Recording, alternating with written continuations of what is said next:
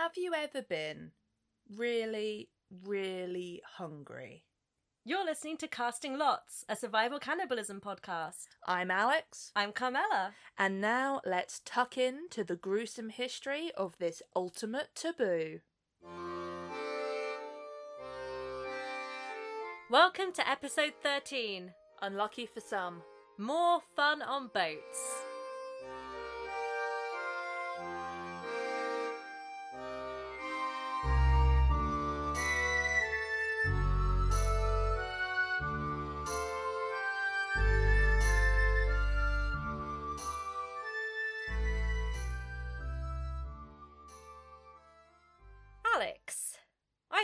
Time to have some fun on boats.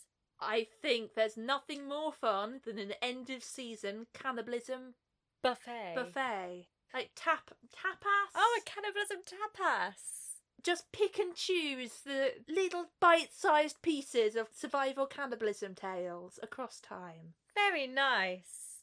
For this episode, we are working in reverse chronological order, just for the fun of it. We're flowing backwards through time. Because we want to, and you can't stop us. We're the hosts of this podcast, and we can decide what goes into it. And if I want to spend longer in the 19th century, we'll spend longer in the 19th century, even if we have to reverse time to do it. I'm afraid we are starting in the 20th century. Boring. In fact, October 1900, It's on the cusp, I'll allow it. the 12th of October. Sorry, do we have the exact time as well? No. We are aboard the Nova Scotian three mast bark Angola. Ooh. She's sailing from Cavite near Manila in the Philippines and is bound for Singapore. There's a crew of 19, including officers, under Captain Croker. Captain Croker. They've been carrying coal around, they've got rid of their coal, now they're going to Singapore to receive further orders, which are probably just go home to Newcastle. But they don't know that, they have to be told that, you know, formally. They're not allowed to just decide these things for themselves. Precisely. Instead of making it to Singapore, she will disappear for several months. This is because six days after setting out, she strikes a reef. Oops. Two sailors drown in the accident immediately, and four days later, the remaining 17 men decide to abandon the wreck on two rafts. You've gotta love it when a raft gets involved. It will never go well. This story has a lot of echoes of the Raft of the Medusa, and I think you'll enjoy it. They're worried about the lack of food, so they're going to build some rafts and uh, make it to safety, right? They'll build some rafts and go further away from the one place that had some provisions on board to go out into the empty open ocean. They create two rafts, a larger and a smaller. Oh, here we go. On the larger one are either 12 or 15 men, and on the smaller are either 2 or 5. There's some disagreement in the reporting on those numbers. The following day, the rafts become separated, What a surprise. and the smaller one is never seen or heard of again. Bye. The other men drift around the South China Sea, provisions getting shorter and shorter. Just aimlessly floating, counting the minutes until it's socially acceptable to start eating each other. They do have some food. They've got their boots. They've got barnacles scraped off the bottom of the raft. Solid. They've got any seaweed that's floating by. Salad. A balanced meal. All of it is, of course, covered in salt, which is making them real thirsty. You need seasoning. I think that there's a point where uh, you can oversalt your food. Imagine if the sea was peppery. Hmm, that would be nice. Not to swim in. By day 25, they've lost two men who've jumped into the sea and drowned. And then, according to the Los Angeles Herald of the 15th of May 1901, on the 25th day, a Frenchman went mad and attacked the captain with an axe. Why do they always have axes? when the mate tries to intervene, the Frenchman kills him, drinks his blood, and eats his brains. Sensationalized reporting there from the Los Angeles Herald, but brilliant. Ah. If we instead have a listen to the account of one of the survivors, H. Jatmar Johansson, it's a little bit milder. the French sailor does indeed seize an axe and chop through the skull of the first mate in this version and kills him instantly. He then tries to eat the body, and the others manage to get it away from him and throw it overboard, which seems stupid to me, but anyway. Well, if it wasn't their idea, they can't be seen to go along with it. That's true. Like you shouldn't have killed him, but now there is a body, we might as well. He is obviously upset by this, takes up the axe again, which they haven't removed from his possession. Yeah, I'd have got rid of the axe rather than the body. Or the Frenchman. yeah, throw him overboard. Well, before he can do anything else, the second mate takes another axe and hits him and kills him. Why do they have so many axes? It's just a raft full of axes.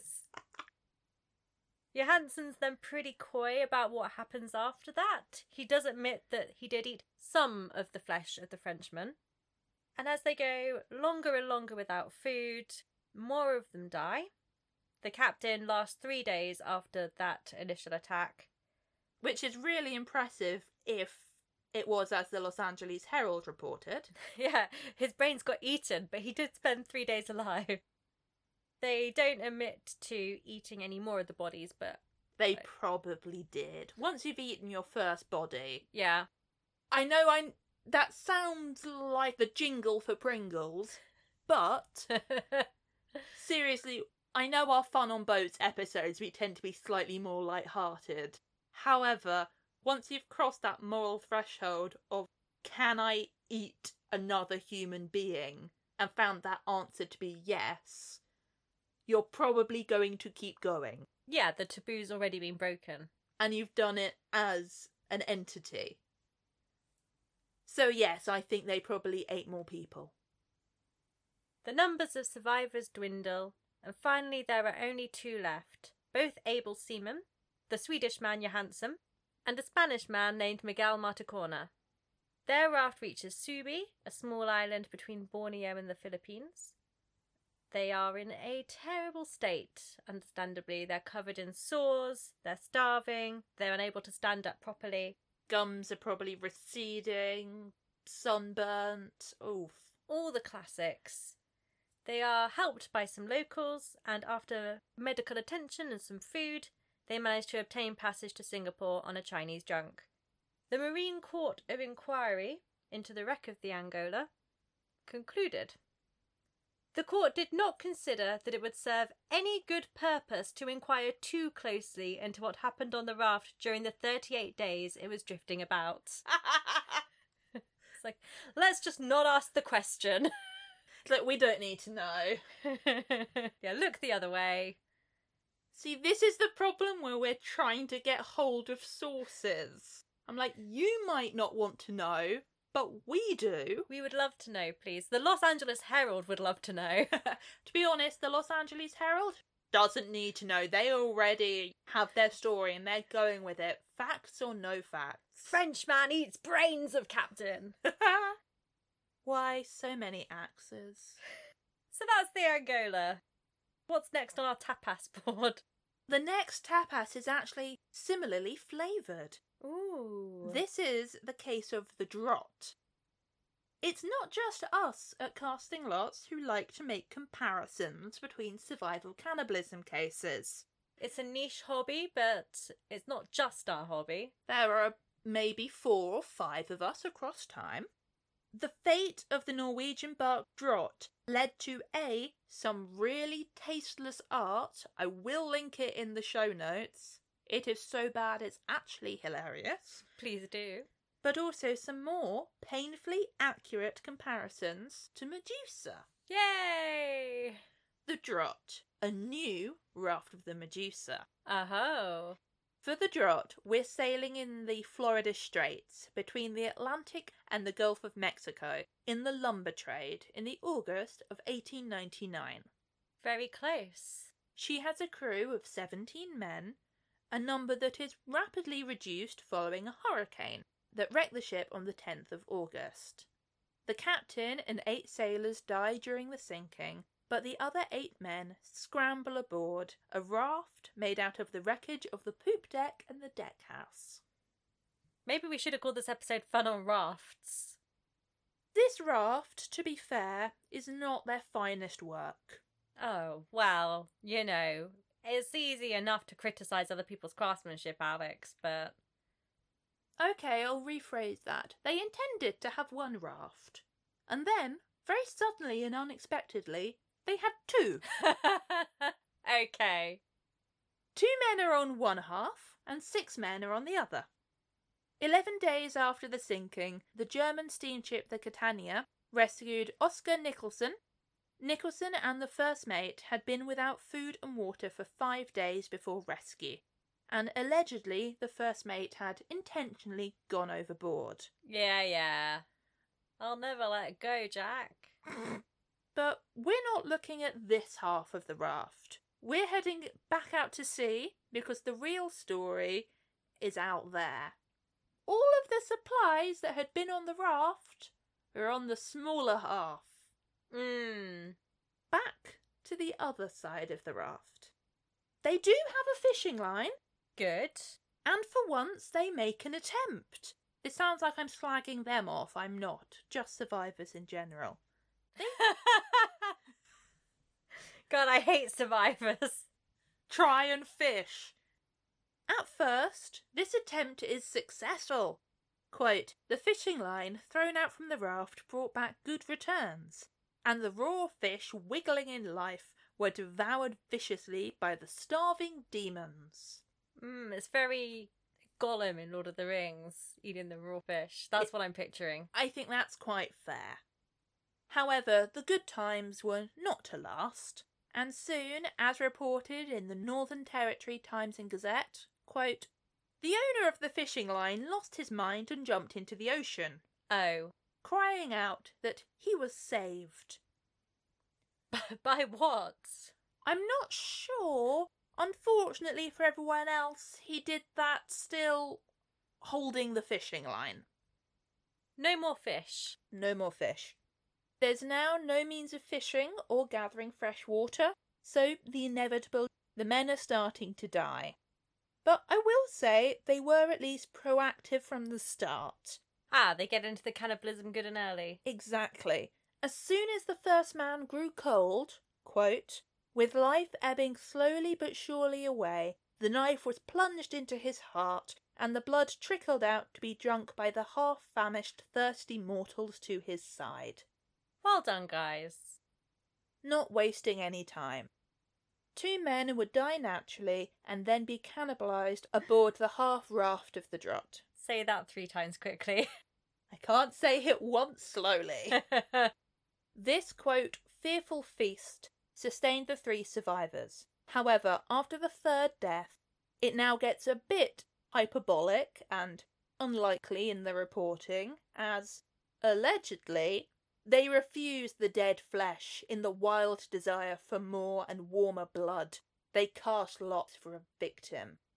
Could it be literally blood, as in they're thirsty and need the non congealed blood? That seems more likely than that they're just like, I want it to be warm now. Or perhaps they just ate all of the bodies first. Exactly. It's like, yes, they probably did need liquid, but I doubt that they'd have gone, hmm, meat. No, I don't want that. Whether or not that actually happens, we don't know. But come on, it's a bit much. I think we know. But it does appear that lots were cast. Name drop! Or at least that's the official narrative. Of the three left on the raft, there were two young Scandinavians, Moritz Anson, 23, and Goodman Thomason, 17. And there was also 35 year old Max Hoffman, who was Austrian. The outsider just happened to be the one to pull the short straw. No! Surely not. Exo cannibalism? Hoffman goes to his death willingly, Hmm. allegedly, baring his chest before being stabbed in the heart, and then having his heart cut out. Quote, his blood was drank, yes, it says drank, as it gushed from the wound. They also cut strips of flesh from his body and devoured them. Now, some sources say that Hoffman was stunned first before being stabbed in the heart. Others, well, don't. So who can say? Not Hoffman. Three weeks after the sinking, and 260 miles south of Charleston, the British steamer Woodruff, which Woodruff? Woodruff, I just love, came across, quote, the terrible spectacle aboard the raft. Sources differ as to exactly which man was in better shape aboard the raft, but allegedly one was, quote, throwing bits of human flesh to the sharks, while the other had wounds on his face and chest, having been bitten by his companion while still alive. Do we not think that maybe the sharks thing was a method of fishing rather than just wasteful?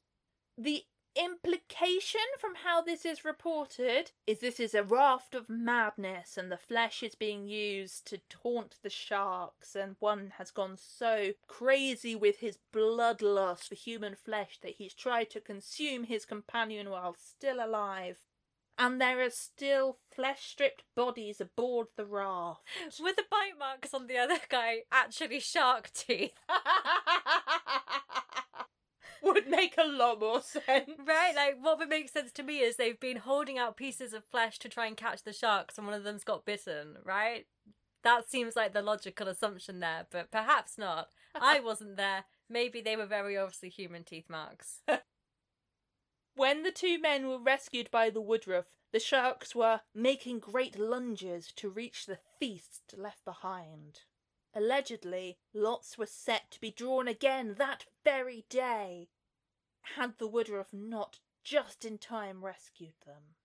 I really feel like, as much as I love casting lots, obviously, I feel like when you're down to two of you, it's not really necessary, is it? It's just who gets there first. Who's got the axe? yeah. Despite the fact that the spectacle of the raft had been, ironically, too horrible for words, and that the two men, to quote the Department of Justice, were clearly guilty of cannibalism and should be ordered to be sent home, right. You've done a cannibalism. You'd better go home. they weren't prosecuted, it being decided that these unfortunate sailors have suffered enough. Which, Yeah. fair. So that's the draught, and we're going to pause very quickly because I have to show Carmela the painting of the draught. We'll be back before you know it. We're back. Did you go and look at the draught? Carmela, what did you think of that beautiful painting of the new raft of the Medusa? Not only is it hyperbolic, offensive, stupid, it's just also really ugly. It's a review of casting lot.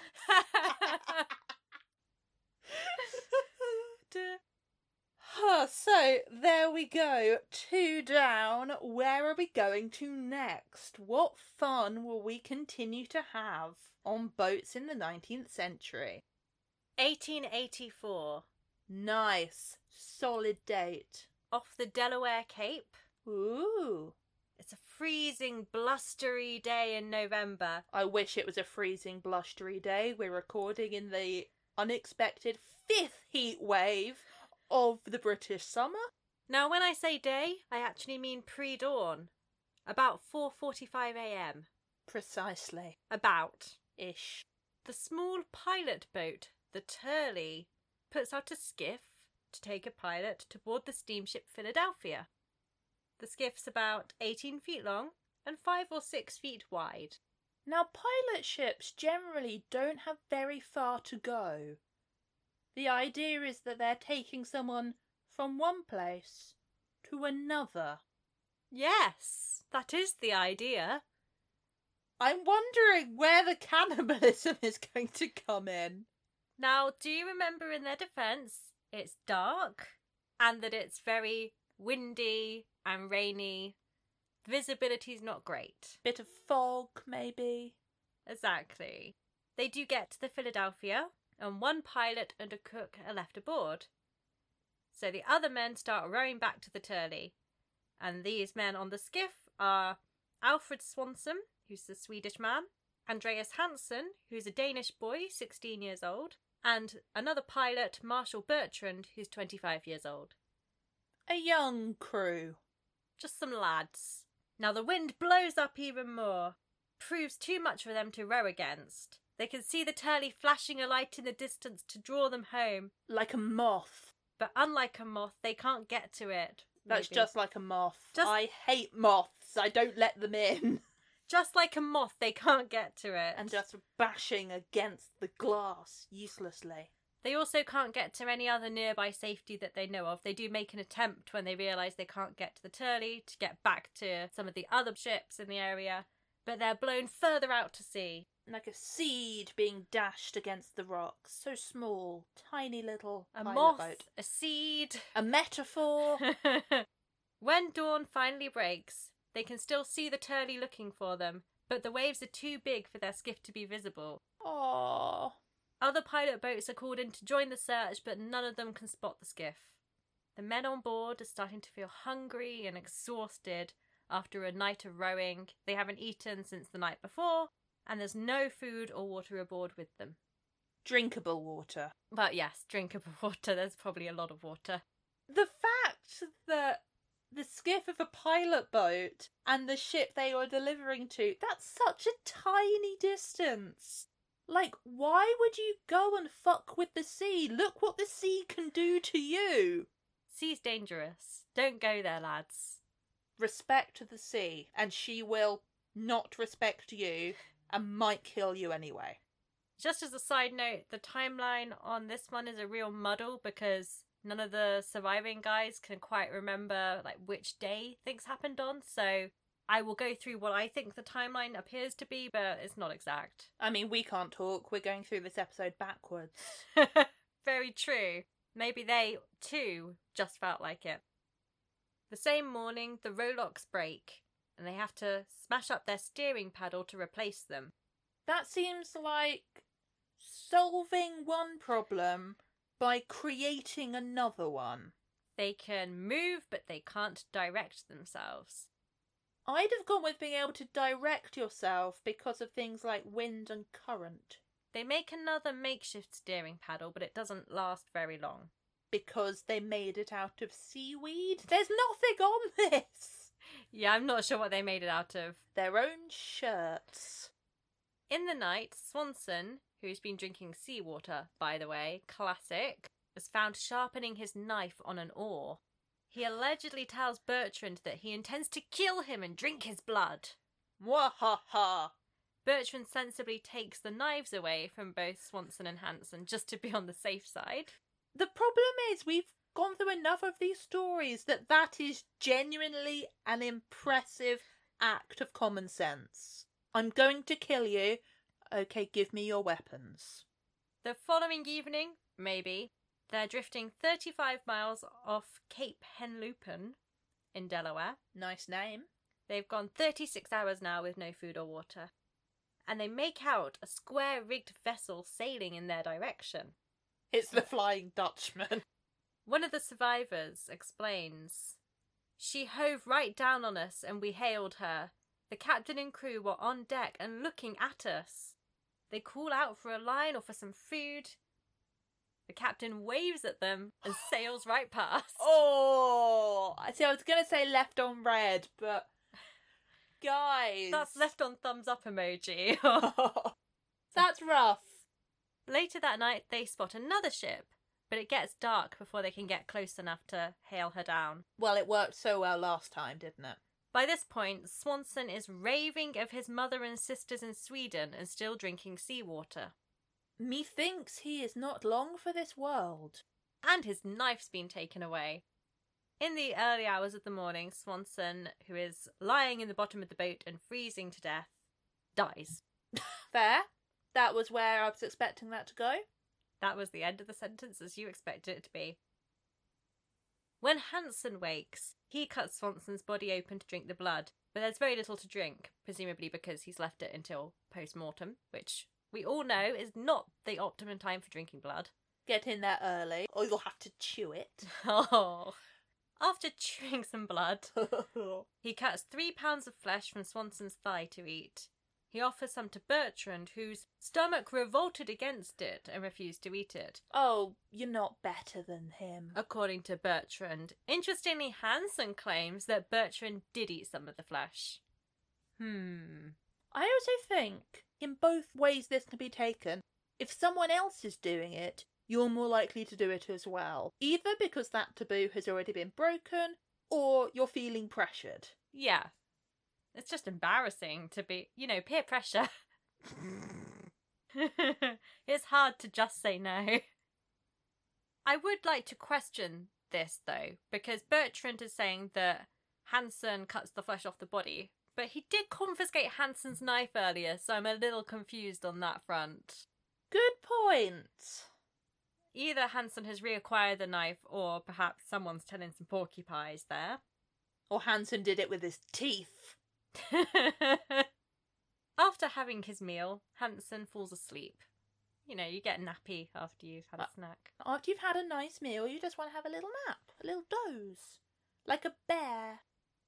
And then, and I don't know about the first aid principles behind this, Bertrand took his head between my legs and beat his face to keep it from freezing as it was blue with cold.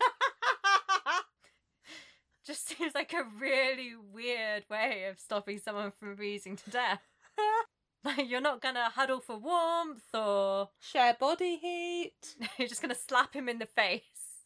Sorry, can I have that quote again? I took his head between my legs and beat his face to keep it from freezing as it was blue with cold. Yeah, I'm really not sure about whether he's standing or whether it's in his lap.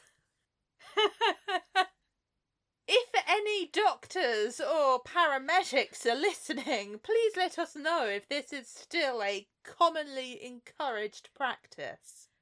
I the only thing I can think is that if you slap someone, then the blood does come to the surface hmm. of the face. So if someone was getting frostbite from the blood receding, that maybe it would kind of like the ancient Romans and stinging nettles.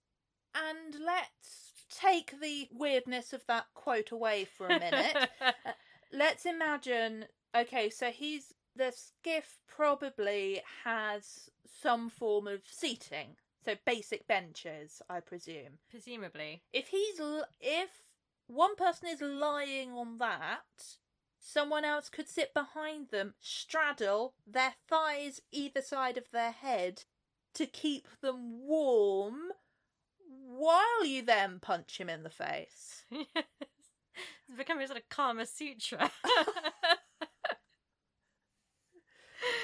oh now this is an x-rated Mills and Boon then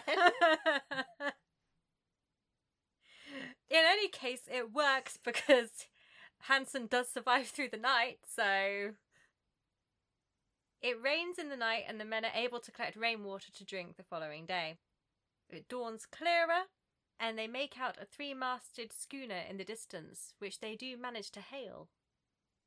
stick their thumbs out like a cab When the schooner gets nearer, Bertrand quickly throws Swanson's body overboard. He says, I didn't want the captain to see it. The boat was all bloody. I'd kept Swanson's body up to that time because I meant to eat it in the night if it was necessary. And then Hansen agrees, the body was so badly cut up that we didn't want anyone to see it.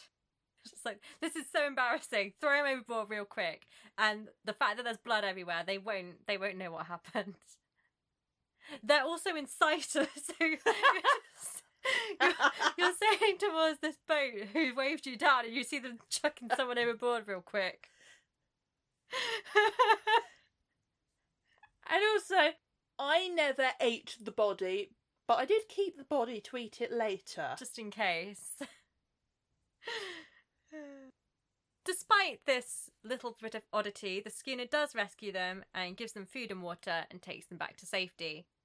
Did Bertrand eat the body? Well, the New York Times of 29th of November 1884 suggests Bertrand's honest face and sincere manner precludes the idea of any serious wrongdoing on his part. So he just looks too polite to eat a body. But in the arguments of casting lots, eating a body is not a wrongdoing, so therefore he has the face of a man who has eaten a body. hmm. Or rather, who would eat a body. Rather, we're not necessarily saying that everyone trustworthy is a cannibal. I would say the fact that they're both like coated in blood would probably give it away more. Although their cannibalism is widely reported, there are no legal repercussions, which is fair. Bertrand eventually returns to work as a pilot, a job that he holds for 40 years. It's nice to have some job security. It is, although you would potentially question the man that couldn't get from the ship to the pilot boat and then ate a man.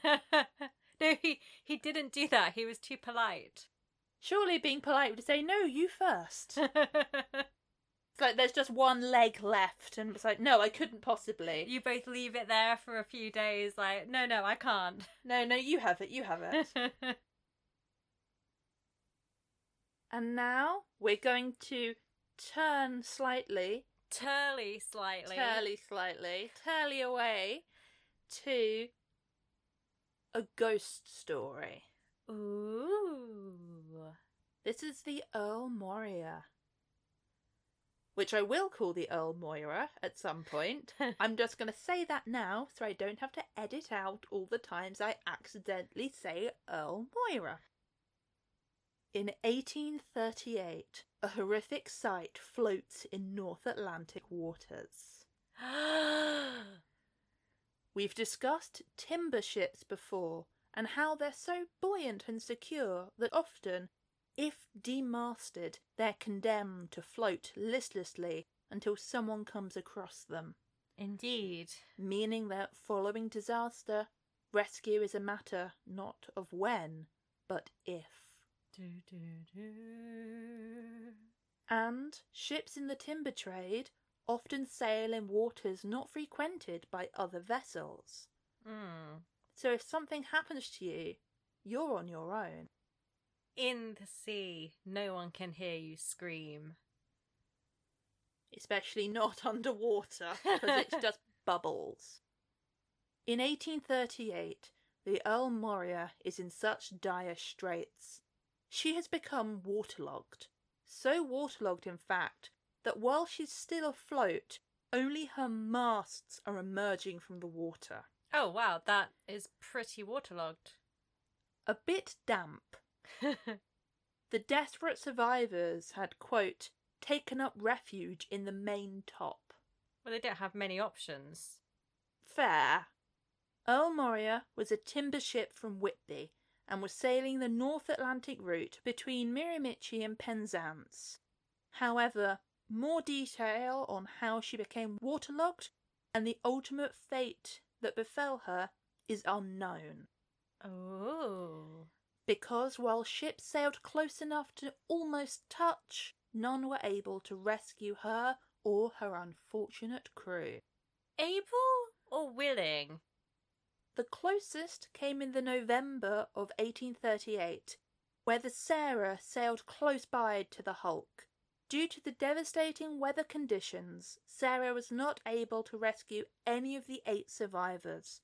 Although her presence inspired two, most likely one of them was the captain, to try and swim out to reach her. Hmm. They both drowned in the attempt. I'm not surprised. But it was not just survivors hanging in the rigging of the waterlogged ship. Oh. I see where this is going. There were eight persons alive in the main top, but the most horrible sight was one swinging and hung by the neck, evidently as food for the rest. He had black whiskers, and his intestines had been taken out, and a piece of the shoulder was cut off. Ooh. That's grisly. The six survivors of the Earl Moira of the Earl Moria could only have watched as the Sarah inevitably sailed away. But a month later, another ship, the bark Ranger, would come across a ghost ship, still kept afloat, and still with the bodies of the dead strung up in the rigging. Oof. As published in the Nautical Magazine in 1839, I am sorry to have to report a most melancholy spectacle I witnessed aboard the Earl Moria of Whitby. Timber laden, we fell in with this vessel.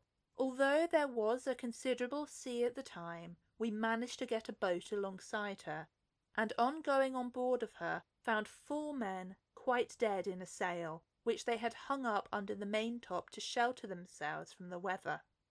Beside these, there was part of another cut up in pieces and hung up just like meat in a butcher's stall.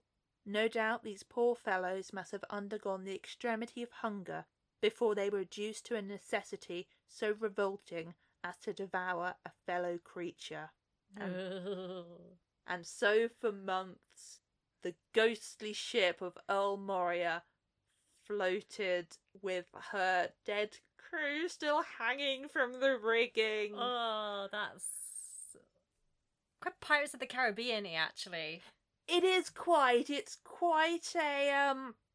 That's a good grisly sea story. It's a grisly sea story. I think that's the one there. So yes, we don't know exactly what befell her. We don't know anything about if lots were cast because there are no survivors. Thank you. Hated that. Want to hear more about something you'll hate? Go on, hit me. Let's have something truly dismal and depressing. the Arrogante. Oh. This one's quite dark, everyone. Apologies. Darker than my ghost story. Yeah. Listeners, you were warned. 23rd of November 1837. The break of day. British cruiser HMS Snake under Captain Alexander Milne is sailing just off the Cape of San Antonio in Cuba. HMS Snake. Yes, like the animal. Love it. They spot a suspicious brig. Ooh. Not sure what's suspicious about the brig, but they decide to go and investigate. The brig initially tries to outrun them. Well, that's suspicious. That is suspicious. But the snake is faster and slithers up to catch her. That was terrible. Yeah. Sea snake.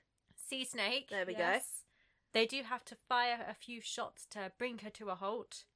And once on board, as they suspected, the Brits discover the brig was a Portuguese slave trader, the Arrogante, who'd been travelling from Guinea to Cuba. Of course, by this point in the history of the Royal Navy and British history, Britain has decided that the slave trade is something bad and it is their duty to stop. They're not going to free all of the enslaved people, but, you know, They'll stop any Spanish or Portuguese ships that they come across. Precisely. By this point, I believe that Britain have made slavery illegal in all of their colonies, with the notable exception of India. In Portugal as well, it's partially abolished, but not in all of the colonies, etc. But in any case, the current legal situation means that the Brits are entitled to stop this illegal trader and board it, which again you would really wish that they just that would have been the case always, but anyway. Along with the crew of 35 Portuguese men, they find 406 enslaved African men, women, and children, of an original 470 that had been brought aboard 40 days ago. These people were, quote, actual skeletons with death in their countenances, and Milne observed dead children lying about the deck, with others crying out for food and water. I'm seeing what you were saying with this one being even more dark and depressing than normal. Yeah, because it's not just a victims of circumstance kind of thing, it's a victims of slave traders. It's not got the fun hubris element. Yeah. Milne instructs one of his lieutenants to take control of the Arrogante and take her back to Jamaica, where the African captives will be returned to land. Presumably freed. It didn't actually specify in the sources, but slavery is illegal in Jamaica at this point, so one hopes. But I do not know. 74 more die in the time it takes to get back because of the poor conditions they've been living in before. They just can't recover. In Jamaica, various of the survivors start to come forwards with reports of the brutalities committed against them by the Portuguese sailors, along with the usual deprivation, violence, and sexual violence. Multiple witnesses, all of them adolescents or children, tell another tale which is a bit more unique. A few days before the British cruiser had found them, a mixed race adult man named Mina was seized by the Portuguese sailors. They forced him to drink alcohol and then took him behind a sail that they'd put across the deck to stop everyone else from seeing what was happening. Mina's half sister then heard him cry out to her, Sadie, they are killing me, which multiple witnesses also heard. The Portuguese men cut Mina's throat with a long knife, possibly threw their hands, feet, and head overboard.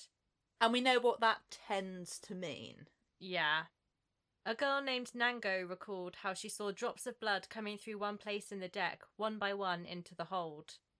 In the days that followed, red meat was served to the enslaved Africans by their captors. It tasted a bit like horse meat, had no bones, and had hair on it.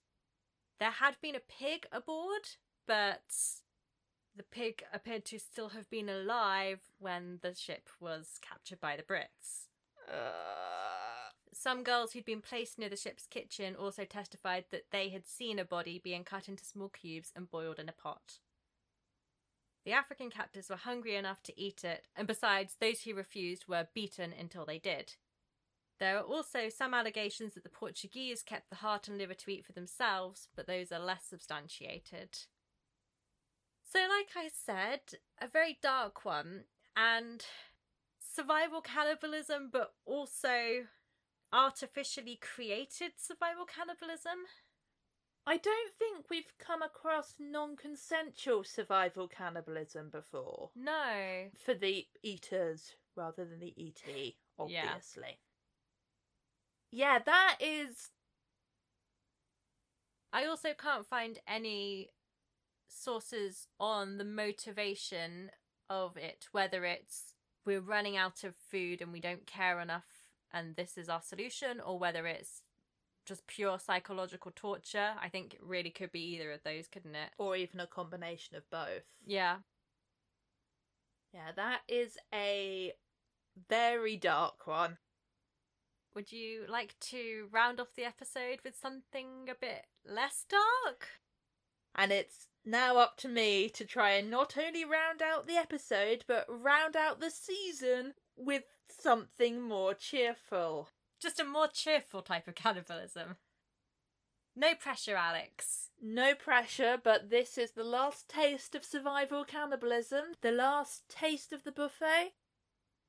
Okay, I have something. okay, good. Is it a story about cannibalism? Well, it is a story about cannibalism. Let's end on some musical theatre.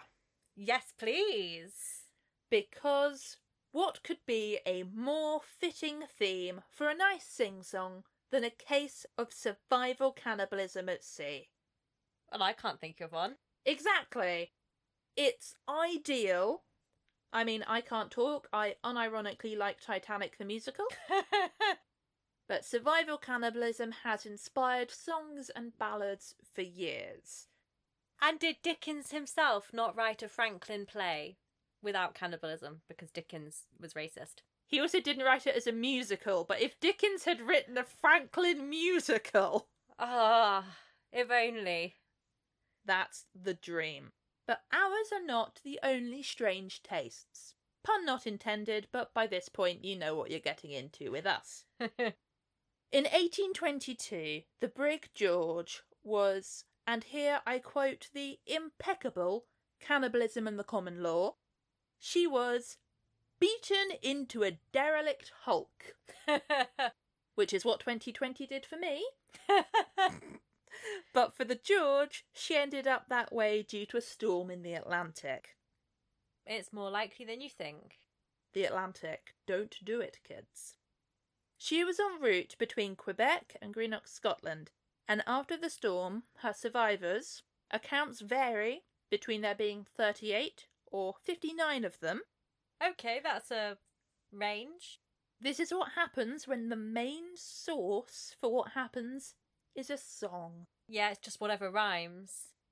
Well, the indeterminate number of survivors clung to the hull.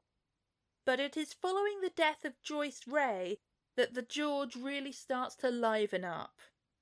A real end of Act One number. Ooh.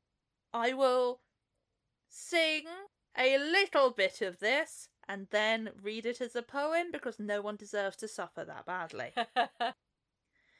At last we drank the female's blood to quench our raging thirst. Her wretched husband was compelled to precious blood to taste, and for the whole ship's company the same did not long last. Her body they then did dissect, most dreadful for to view. wow, though that's no attempt to rhyme anything. and served it out in pieces amongst the whole ship's crew. Eleven days more we did survive upon this horrid food, with nothing to supply our wants save flesh and human blood. I would like to point out that in all of these songs and ballads and poems, food and blood do not rhyme. The death of Joyce Ray, which according to the ballad appears to have been natural, was then followed by the death and consumption of five more sailors. Full twenty one days longer our perils did survive, eating our dead companions, we kept ourselves alive. Very true. That's quite a good one. Now, it's not without some dark humour and twisted irony that on November the 14th of 1822, Captain Hudson of the Sultan kindly lent a hand, but quickly we were wrecked again off the coast of Cumberland. so the survivors of the George were picked up and rescued by the Sultan, and then immediately wrecked again afterwards. And of this second shipwreck on the 17th of December, only two men, the captain and a single sailor, survived. Oh dear. So I'm not going to call it a successful voyage. I'm not even going to call it a very successful survival cannibalism case, but it does make for a fun musical number. that was magnificently performed, Alex, and thank you. I think that's the perfect tone on which to end this season.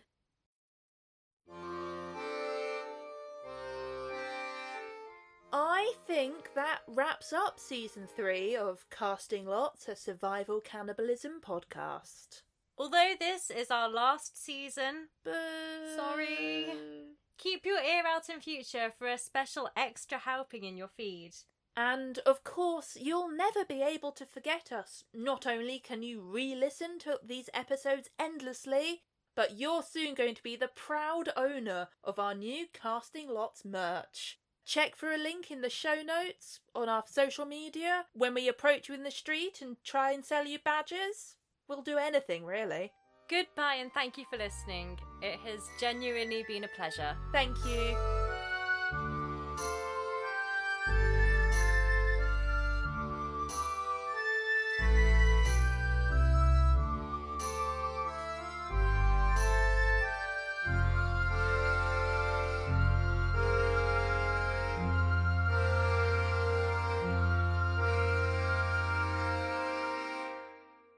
Casting Lots podcast can be found on Twitter, Instagram, and Tumblr as at Casting Lots Pod, and on Facebook as Casting Lots Podcast. If you enjoyed this episode and want to hear more, don't forget to subscribe to us on iTunes, Google Podcasts, or wherever you get your podcasts. And please rate, review, and share to bring more people to the table.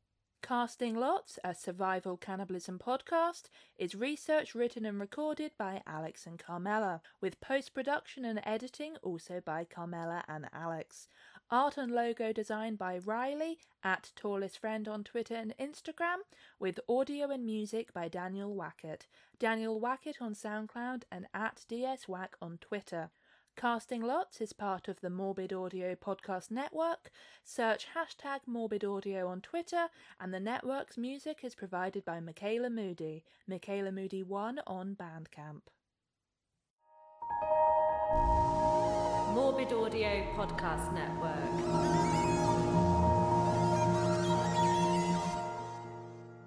Let me get the lyrics up, we can round it off. Length we drank the female's blood to quench our raging thirst. Her wretched husband was compelled her precious blood to taste. And for the whole ship's company, the same did not long last. Her body they did dissect, the most dreadful for to view, and served it out in pieces amongst the whole ship's crew. Eleven days more we did survive upon this horrid food, with, With nothing to supply our wants save flesh and human blood.